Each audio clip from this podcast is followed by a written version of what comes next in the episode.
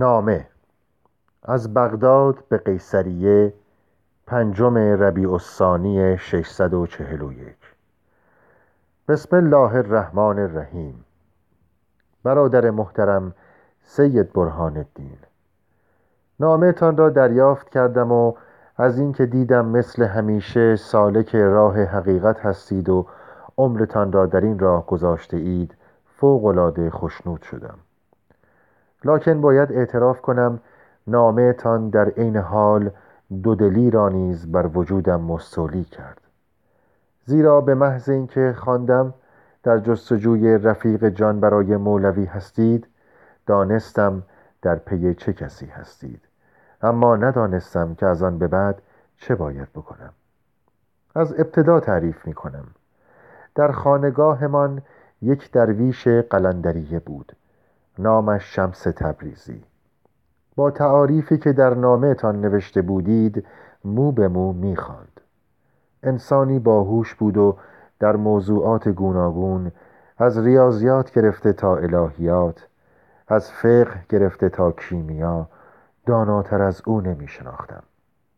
اما گاه گیجمان می کرد. از آنجا که می خواست همه بتها را جز عشق الهی بشکند، گاه طوری رفتار می کرد گویی سواد خواندن و نوشتن هم ندارد. شمس اعتقاد داشت آخرین وظیفه‌اش در این دنیا آشنا کردن شخصی منور با خورشید درونش و روشنایی بخشیدن به اوست. کسی که در جستجویش بود نه مرشد بود نه مرید. تنها خواستش از خدا رسیدن به هم‌هراز و رفیق جانش بود.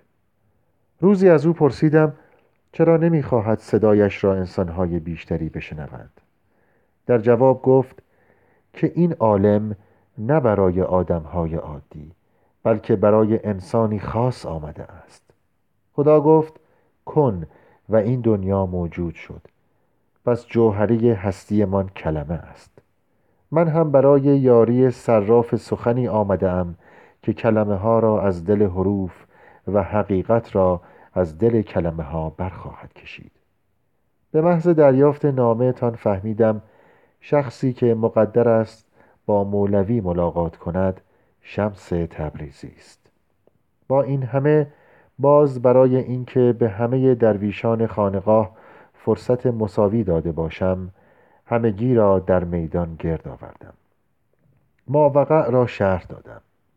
چند نفر داوطلب این کار شدند، اما پس از شنیدن مصائب و دشواری‌ها صرف نظر کردند. تنها کسی که ثابت قدم ماند شمس بود. اینها زمستان سال گذشته اتفاق افتاد. در بهار و پاییز نیز همگی را بار دیگر آزمودم.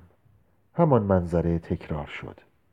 لابد می‌پرسید چرا اینقدر معطل کردی؟ برای این پرسش تنها یک پاسخ دارم. شمس را خیلی دوست داشتم.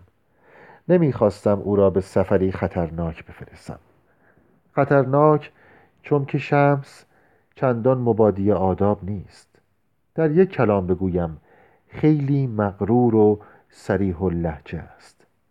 در مدتی که آواره و سرگردان بوده این خصوصیتش مشکل ساز نمی شده. اما می ترسیدم در شهر و در میان آدم های یک جانشین سائقه خصومت ها را به طرف خود جلب کند. جاهل ها درکش نمی کنند، با سواد ها هم به او حسادت می ورزند و وجودش را تحمل نمی کنند. از این رو کوشیدم سفرش را به تعویق بیاندازم، اما تا چه موقع؟ شب قبل از سفر شمس با هم در اطراف درخت‌های توت قدم زدیم. ابریشم نیز به عشق می‌ماند. هم حساس و لطیف است، هم از آنچه فکرش را بکنی قوی‌تر و مقاوم‌تر است، حتی آتشین‌تر. به شمس گفتم ببین کرم ابریشم برای خروج از پیله ابریشمی را که با زحمت بسیار تنیده پاره می کند. از این رو کشاورز یا ابریشم را انتخاب می کند یا کرم ابریشم را. هر دو را با هم نمی توانند حفظ کنند. اکثر مواقع برای حفظ ابریشم جان کرم ابریشم را میگیرند.